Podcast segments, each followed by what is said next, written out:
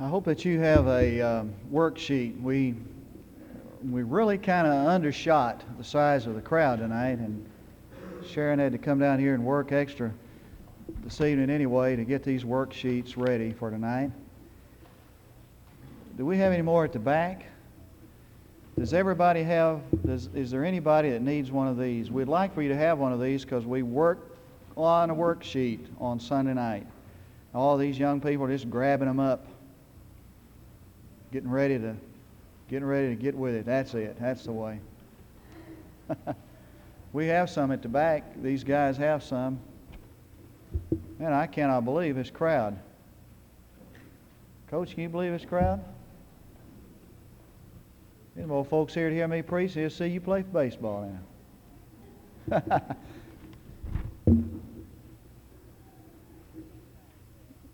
On Sunday night, we study God's Word, and we use a worksheet. And I've been preaching or teaching through the book of James, and this is the next to the last in this series of lessons or messages from the book of James.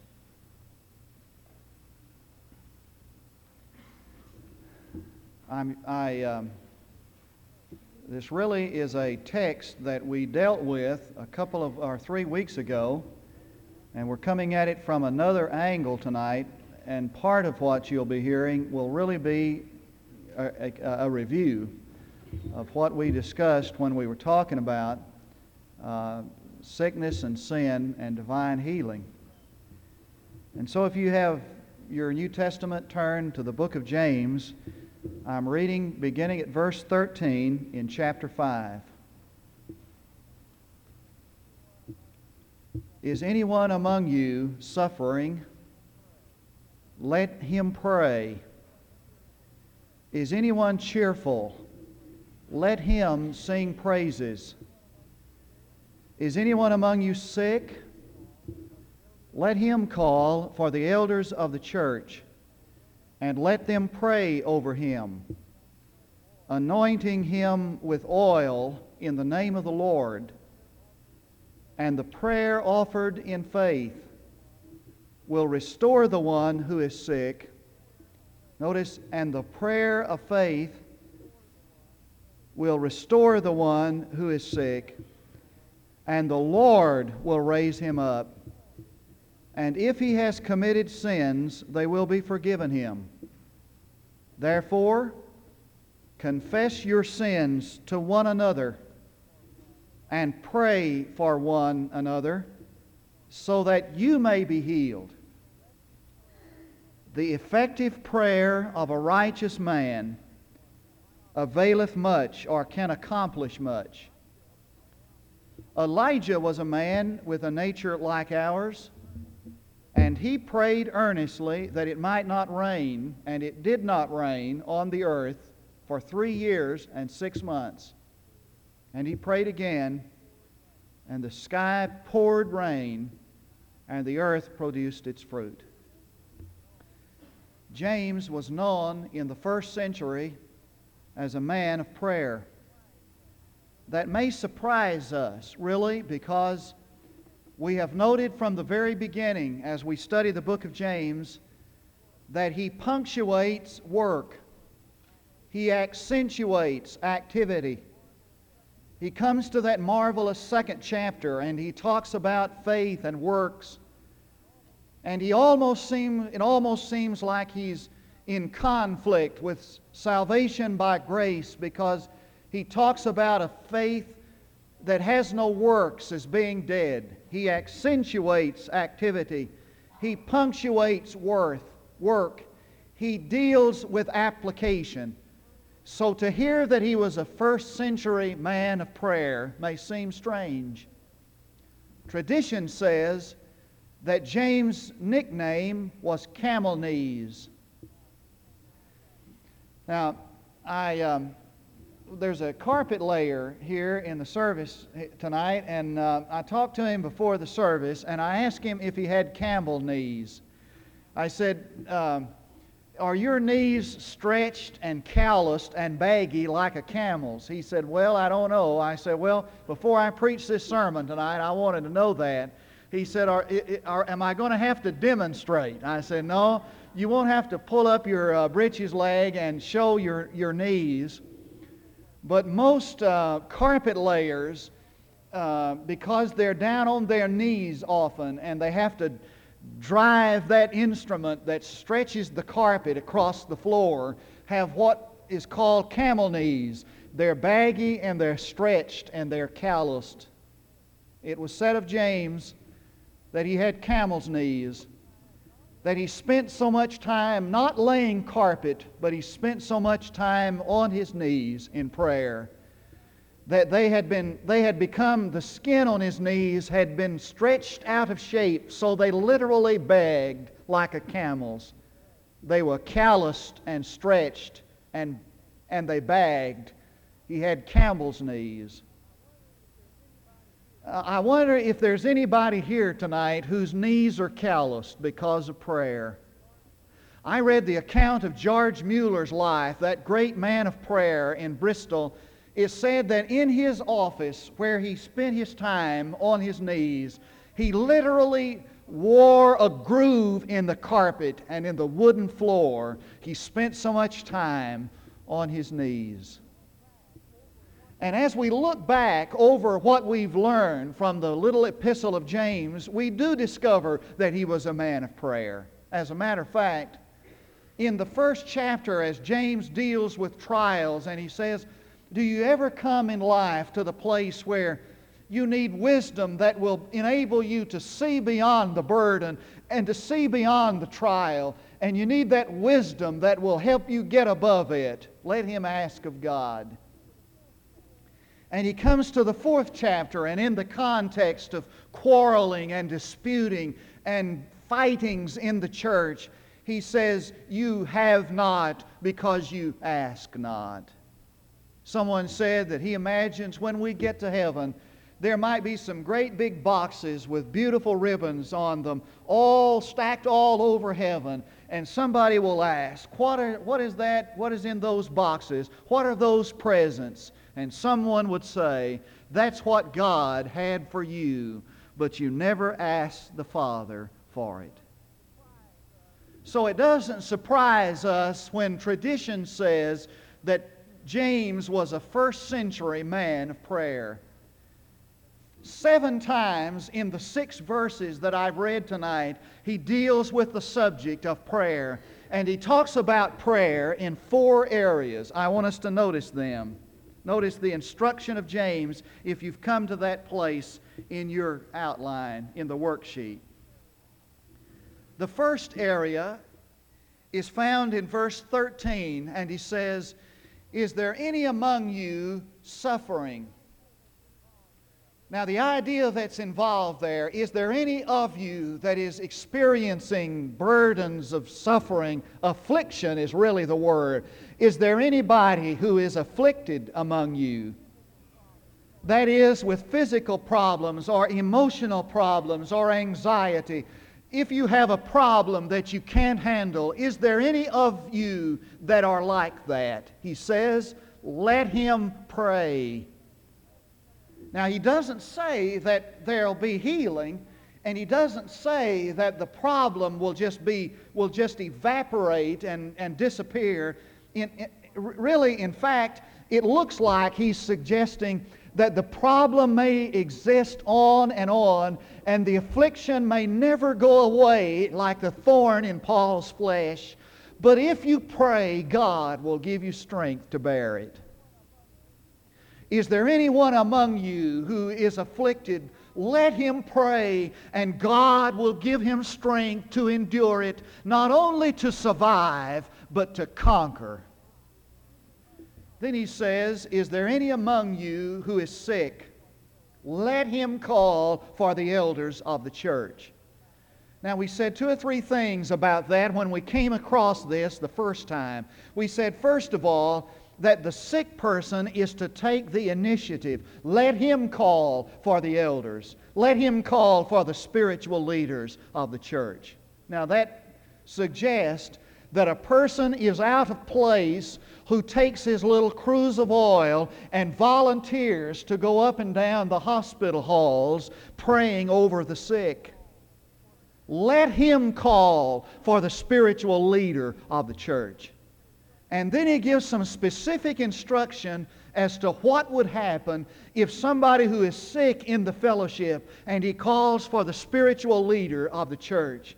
He says, let him pray over him, having anointed him with oil. And we mentioned that there were two interpretations that are generally accepted there. One is that the oil that he refers to is really a reference to medicinal help, to modern medicine. Having sought modern medicine, then pray over him. The other interpretation is that if a person is sick and he calls for the elder of the church, for the spiritual leader of the church, and he senses a need for the anointing of oil, and for that one's prayer, that person better pray. Then he says, thirdly, there are some who are potentially sick. He says, some of you, in verse 16, are bedridden because of sin. You are the way you are because you've sinned against God. And he says, find somebody who is of the same kind. Confess your sin to one another. Find the reinforcement and the spiritual therapy that comes as you confess your sin, and healing shall come.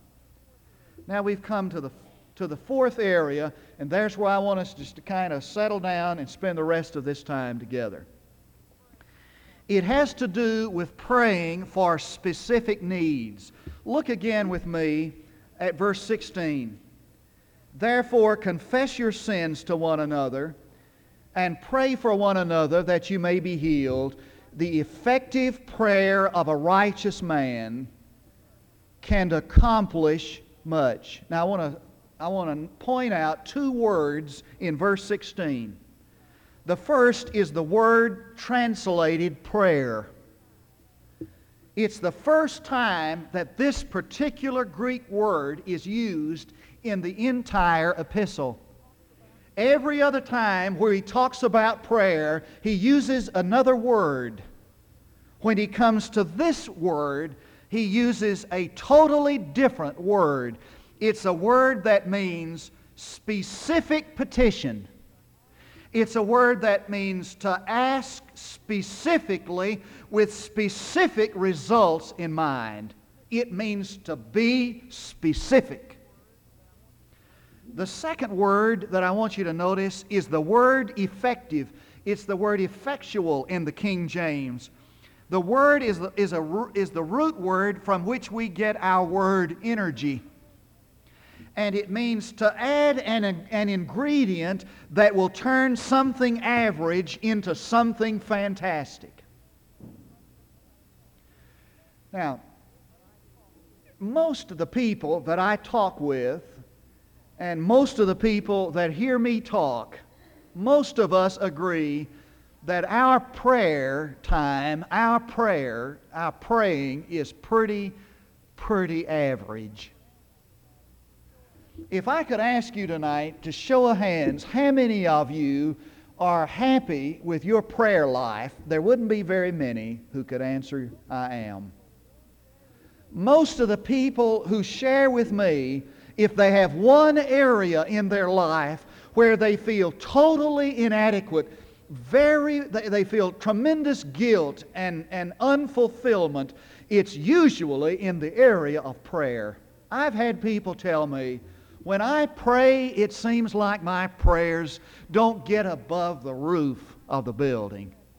How can I bring that outside ingredient into my prayer life that will turn something very average into something dynamic and powerful? Is there anybody here tonight who would not say, I wish that I could have power in prayer? How can I make my prayer? How can my praying become effective? Now, as I've studied men of prayer, both in history and in the Bible, I think there are three answers to that question. How can praying become effective? Let me just pause to ask this parenthetical question. How many of you have seen answer to prayer lately? How many of you have experienced answered prayer? How many of you have gone to your knees lately and have prayed and have really felt that you got a hold of the horns of the altar and moved both God and men? Dwight Moody used to say that the only way that we will ever move men is through prayer. How many of us can really say, I have really been able to change things in prayer? Some of us were sharing the other day about what we used to listen to when we were kids. My grandmother and granddaddy used to listen to E.F. Webber as he broadcast out of Oklahoma City. I think one of the reasons we were talking about this, we were talking about Baker's Best Hair Tonic, and they advertised that on E.F. Webber's show, and they'd close off that program every day with this statement. You remember it? God is still on the throne, and prayer changes things. But let me ask you this question. How many things have you ever changed with your prayer? Man, that's indicting, isn't it? How can my prayer become effective? Number one, you must know the Word of God. Folks, you can't pray ignorantly and pray effectively. Jesus said, if I abide in you, if you abide in me and my words abide in you, ask whatever you wish and it will be done for you. I believe that it is impossible to pray effectively if we are ignorant of the Word of God, so that the best praying that ever takes place is the response to the Word of God. For whatever God prompts us to pray, He's bound to answer. And so as we go to the Word of God, and God speaks to us out of His Word, and we respond in prayer to what we've read, that prayer becomes effective. Number two, we must be specific in our request. We learned this from our children. When I was in seminary, the most influential man on my life was a professor there named Jack McGorman. And he came in one day, he's my Greek professor, and he was talking to us about his children. He was a tremendously devoted father and husband. And he had three boys, and his wife was expecting. And he said his little boy, the youngest of the three, began to pray every time they had prayer that baby that was going to be born would be a girl. Now, every time he'd pray, he'd say, Lord, give me a baby sister. I want a baby sister.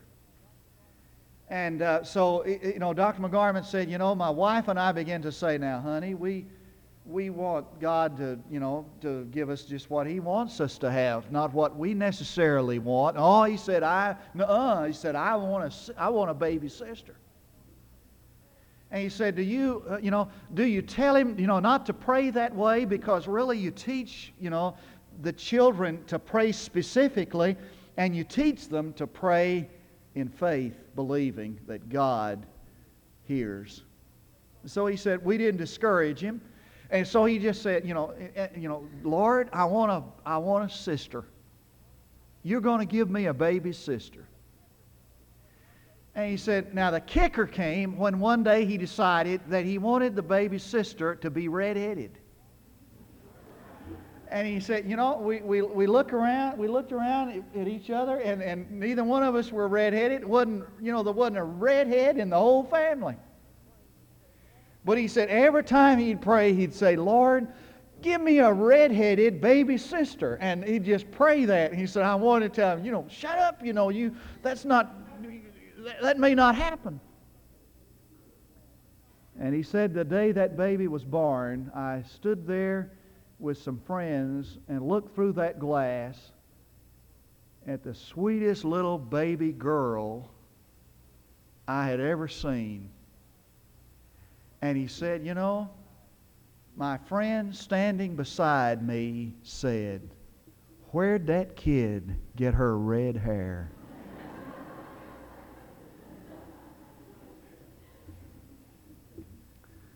We're so cliched in our praying, aren't we? Oh, that's the cheap way out. That's the easy way out. Lord, bless all for whom it is our duty to pray. Lord, let your will be done in everything. We're so cliched in our praying. But I'm reminded of that marvelous parable that Jesus told about the man who went at midnight and knocked on his friend's door, and he said, I want 3 loaves, for someone has come to me tonight and are hungry, and I'm unprepared to set anything before them. Specific in our praying. Now, when you begin to have that kind of prayer life, that you go to God specifically, praying becomes effective. Number 3, praying must be filled with faith. George Mueller said, the only requirement of faith-filled prayer is that you're never surprised. In my quiet time this week, I was reading that familiar story of Peter in prison, and the church was praying for them in John Mark's house, praying for his release. And in the innermost prison, Peter was bound to the guard there.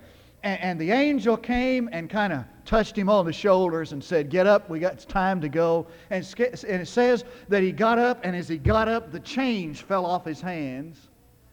And they started walking, and it says that the gates just opened for them. First time in history, the first record of automatic doors, seeing eye doors, they just opened for them. And Peter went to the house where they were praying, knocked on the door. You know the story. They said, no, couldn't be. And I wrote down in the flyleaf of my Bible and shared it with my discipleship group, sometimes it's harder to take yes for an answer than it is to take no. And they said, why, it's Peter's, it's not him, it's his ghost. And they explained it away. Aren't you guilty of that? When the answer comes, we have a way of explaining it away rather than giving glory to God. On taking yes for an answer, sometimes harder than taking no.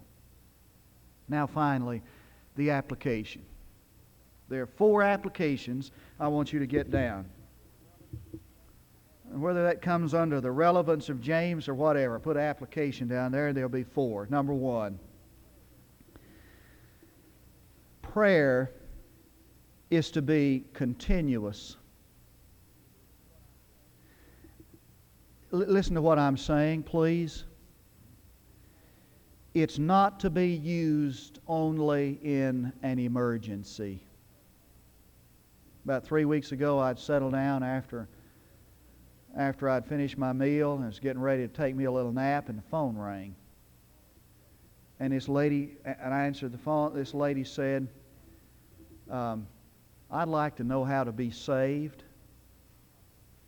And I started to say, surely not. Who's joking? No, I didn't really, because that doesn't happen very much. I said, well, that's fantastic.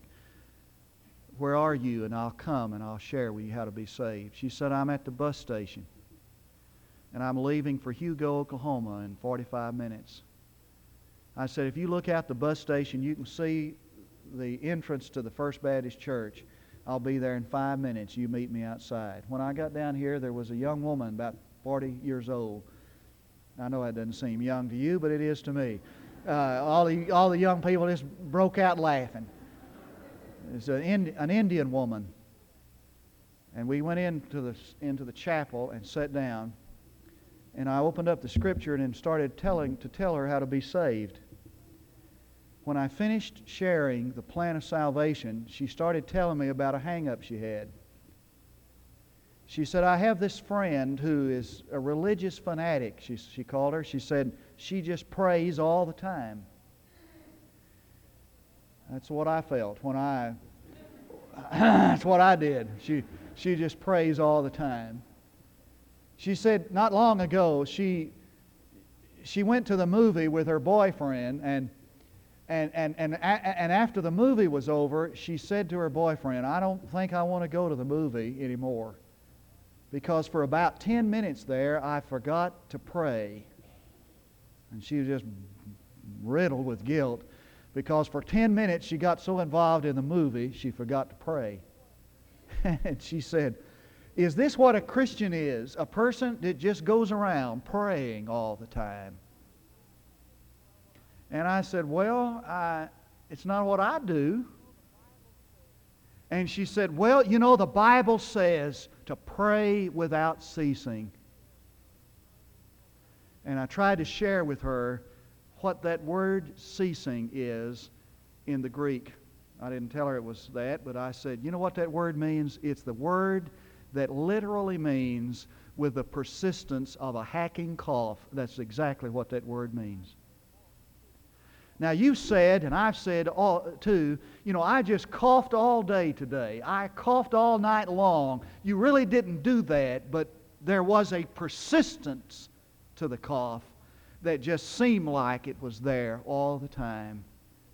Continuous praying is to live in the attitude that responds to God at every moment's thought. Secondly, prayer is designed, hear this, prayer is designed for every part of life. I think we've forgotten that. I think that we think prayer is designed for what happens in the church or for what happens to us religiously. Prayer is designed for every part of life so that if you're in business and you have a business problem, prayer is designed for that. And if you have a social relationship that you want to go well, prayer is designed for that. And if you have some worry concerning your own physical needs, prayer is designed for that. Prayer is designed for every part of life. And I suppose one of the greatest testimonies I ever heard, seemed kind of silly when I heard it, because I was so far away from God with regard to my own prayer life. The wife of the vice president of the First National Bank in Lubbock said one day she lost her tennis shoe, her favorite tennis shoe, and she asked the Lord to help her find it. When she found it, she picked it up and said, thank you, Jesus, for prayer is designed for every part of life. Number three, prayer is not a substitute for intelligent thinking. Prayer is not a substitute for intelligent thinking. And if it's true that the person who is to first seek medical help and then, having done that, seeks the healing of God, what that suggests is, don't ask for prayer if you're not going to use common sense in how you live. Don't ask anybody to pray for your health if you don't take care of your body.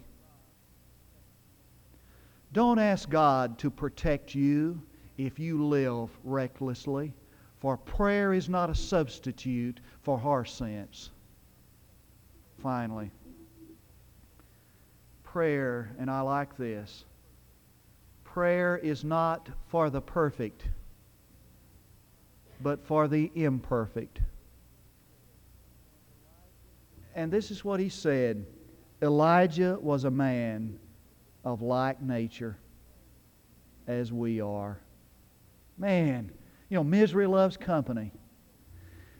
Elijah was a man like me, has the same weakness, the same problems, the same temptations, the same vulnerability. He was a man like me. And how did God use him? He used him to shut up heaven for 3.5 years as the result of his prayer. Folks, you don't have to wait until you're perfect to move this world and God in prayer.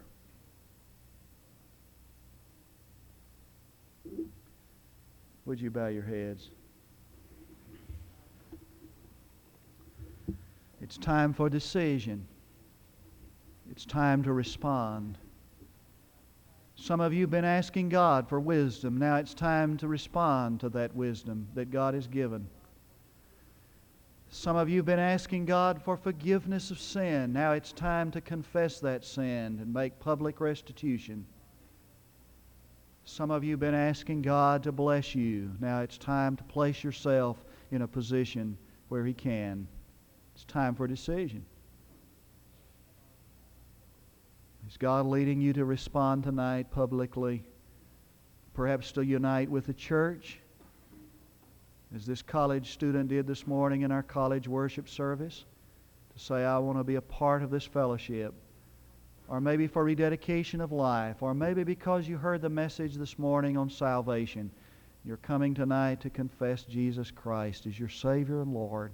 You're looking to Him in faith for salvation. Let me lead us in prayer. Then we'll stand to our feet and Jim will lead us in a song.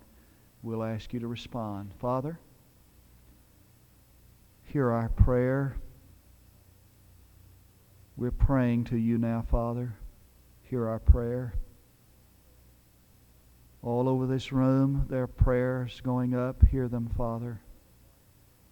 There are needs that arise out of a heart that's not even verbalized in prayer. We confess to you, God, not only are we ineffective when we pray, we confess to you our prayerlessness. Teach us to pray. Teach us how to be effective when we pray. Lord, hear our specific need right now and do among us a mighty thing, because I ask in Jesus' name. Now in a spirit of prayer, would you stand, and as Jim leads us and we sing, would you like to come right now in the first word of the first stanza?